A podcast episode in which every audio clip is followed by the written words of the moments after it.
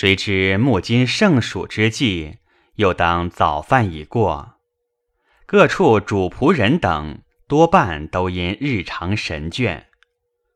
宝玉背着手到一处，一处鸦雀无声。从贾母这里出来，往西走过了穿堂，便是凤姐的院落。到她院门前，只见院门掩着，知道凤姐素日的规矩，每到天热，午间要歇一个时辰的，进去不便，遂进角门，来到王夫人上房内。只见几个丫头手里拿着针线，却打盹儿。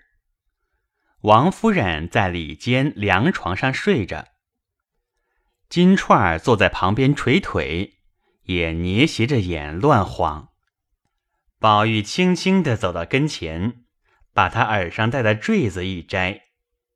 金钏儿睁眼见是宝玉，宝玉便悄悄地笑道：“就困得这么着。”金钏儿抿嘴一笑，摆手令他出去。仍合上眼，宝玉见了他，就有些恋恋不舍的，悄悄的探头瞧瞧王夫人，合着眼，便自己向身边荷包里带的香雪润金丹掏了一碗出来，便向金钏口里一送。金钏并不睁眼，只管噙了。宝玉上来便拉着手，悄悄的笑道。我和太太讨你，咱们在一处吧。金钏不答。宝玉又道：“不然，等太太醒来，我就讨。”金钏儿睁开眼，将宝玉一推，笑道：“你忙什么？金簪儿掉在井里头，有你的只是有你的，连这句俗语。”难道也不明白？我告诉你个巧方，你往东小院子里拿环歌同彩云去。宝玉笑道：“凭他怎么去吧，我只守着你。”只见王夫人翻身起来，照金钏脸上就打了一个嘴巴子，指着骂道：“下作小娼妇，好好爷们儿都叫你们教坏了。”宝玉见王夫人起来，早一溜烟去了。这李金钏半边脸火热，一声不敢言语。当时众丫头们听见王夫人醒了，都忙进来。王夫人便叫玉串儿，把你妈叫上来，带出你姐姐去。金串儿听见，忙跪下哭道。我再不敢了，太太要打要骂，只管发落，别叫我出去，就是天恩了。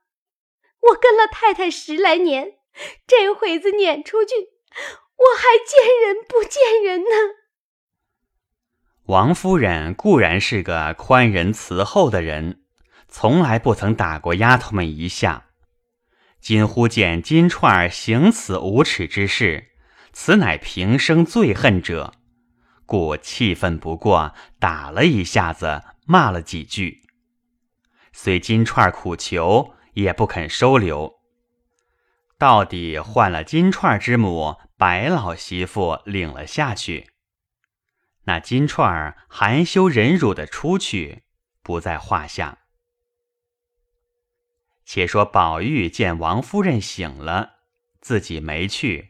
忙进大观园来，只见赤日当天，树阴和地，满耳蝉声，竟无人语。刚到了蔷薇架，只听见有人哽咽之声。宝玉心中疑惑，便站住细听，果然架下那边有人。此时正是五月。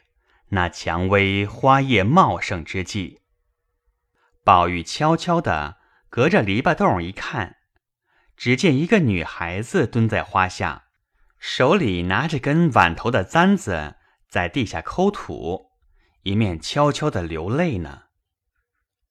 宝玉心中想到：难道这也是个痴丫头，又向平儿来葬花不成？尹又自笑道：“若真也葬花，可谓东施效颦，不但不为心特，而且更是可厌了。想必便要叫那女子说：‘你不用跟着林姑娘学了。’”话未出口，幸而再看时，这女孩子面生，不是个侍儿，倒像是那十二个学戏的女孩子之内一个，却辨不出她是生旦净丑哪一个角色来。宝玉忙忙把舌头一伸，将口掩住，自己想到：幸而不曾造次，上两回皆因造次了。平儿也生气，宝儿也多心。如今再得罪了他们，越发没意思了。一面想，一面又恨认不得这个是谁。再留神细看，只见这女孩子眉蹙春山，眼颦秋水，面薄腰纤，袅袅婷婷，大有林黛玉之态。宝玉早又不忍弃他而去，只管痴看。只见他虽然用金簪画地，并不是掘土埋花，竟是向土上画字。宝玉用眼随着簪子的起落，一直到底，一画一点一勾的看了去，数一数，十八笔。自己又在手心里。用指头按着他方才下笔的规矩写了，猜是个什么字？写成一想，原来就是个“蔷薇花”的“蔷”字。宝玉想到，必定是他也要作诗填词。这会子见这花，因有所感，或者偶成一句，一时兴致，怕忘，在地下画着推敲，也未可知。且看他底下在写什么，一面想，一面又看。只见那女孩子还在那里画呢，画来画去还是个“强”字，再看还是个“强”字，里面的原是早已吃了。画完一个墙，又画一个墙，已经画了有几十个，外面的。不觉也看吃了，两个眼睛珠只管随着簪子动，心里却想：这女孩子一定有什么说不出的大心事，才这么个行径。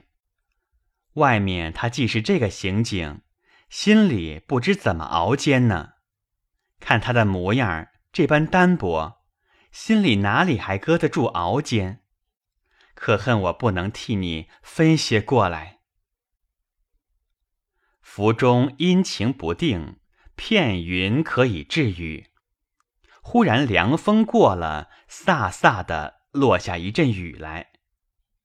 宝玉看那女子头上滴下水来，纱衣裳当时湿了。宝玉想到，这是下雨了，他这个身子如何经得骤雨一击？因此禁不住，便说道。不用写了，你看下大雨，身上都湿了。那女孩子听说，倒吓了一跳，抬头一看，只见花外一个人叫她不要写，下大雨了。一则宝玉脸面俊秀，二则花叶繁茂，上下俱被枝叶引住，刚露着半边脸。那女孩子只当是个丫头。再不想是宝玉，因笑道：“多谢姐姐提醒了我。难道姐姐在外头有什么遮雨的？”一句提醒了宝玉，哎呦了一声，才觉得浑身冰凉。低头看看自己身上，也都湿了，说：“不好！”只得一气儿跑回怡红院去了。心里却还记挂着那女孩子没处避雨。原来明日是端阳节，那文官等十二个女孩子都放了学，进园来各处玩耍。可巧小生宝官、正旦玉官两个女孩子正在怡红院和袭人玩笑，被雨阻住，大家把沟堵了，水积在院内，把些绿头鸭。花溪翅、彩鸳鸯，捉的捉，赶的赶，缝了翅膀，放在院内玩耍，将院门关了。袭人等都在游廊上嬉笑。宝玉见关着门，便用手叩门。里面诸人只顾笑，哪里听见？叫了半日，拍的门山响，里面方听见了。料着宝玉这会子再不回来的，袭人笑道：“这会子叫门，没人开去。”宝玉道：“是我。”麝月道：“是宝姑娘的声音。”晴雯道：“胡说！宝姑娘这会子做什么来？”袭人道：“让我隔着门缝瞧瞧。”可开就开，别叫他淋着回去。说着，便顺着游廊到门前往外一瞧，只见宝玉淋得雨打鸡一般。袭人见了，又是着忙又是可笑，忙开了门，笑着弯腰拍手道：“哪里知道是爷回来了？你怎么大雨里跑了来？”宝玉一肚子没好气，满心里要把开门的踢几脚，方开了门，并不看真是谁，还只当是那些小丫头们，便抬腿踢在肋上。袭人哎呦了一声，宝玉还骂道：“下流东西们！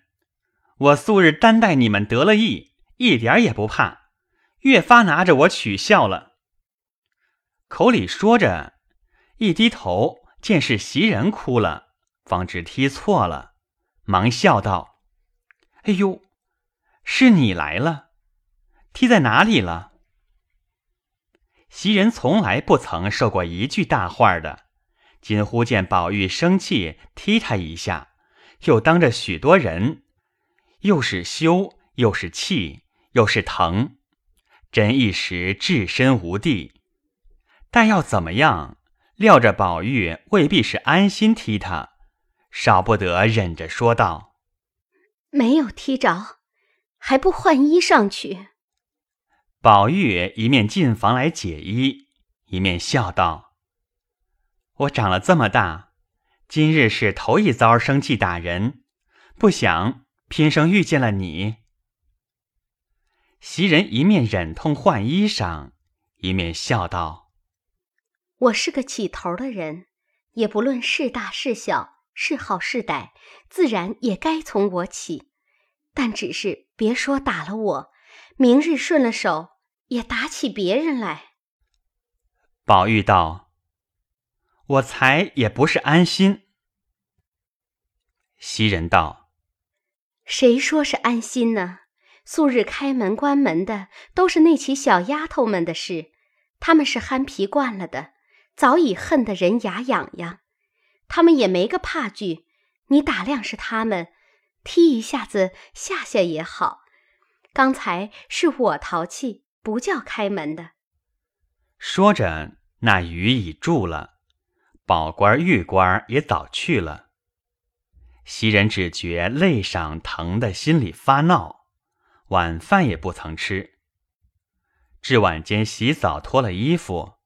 只见肋上青了碗大一块，自己倒吓了一跳，又不好声张。一时睡下，梦中作痛，由不得哎呦之声从睡中哼出。宝玉虽说不是安心，因见袭人懒懒的，也不安稳。忽夜里闻得哎呦，便知踢中了。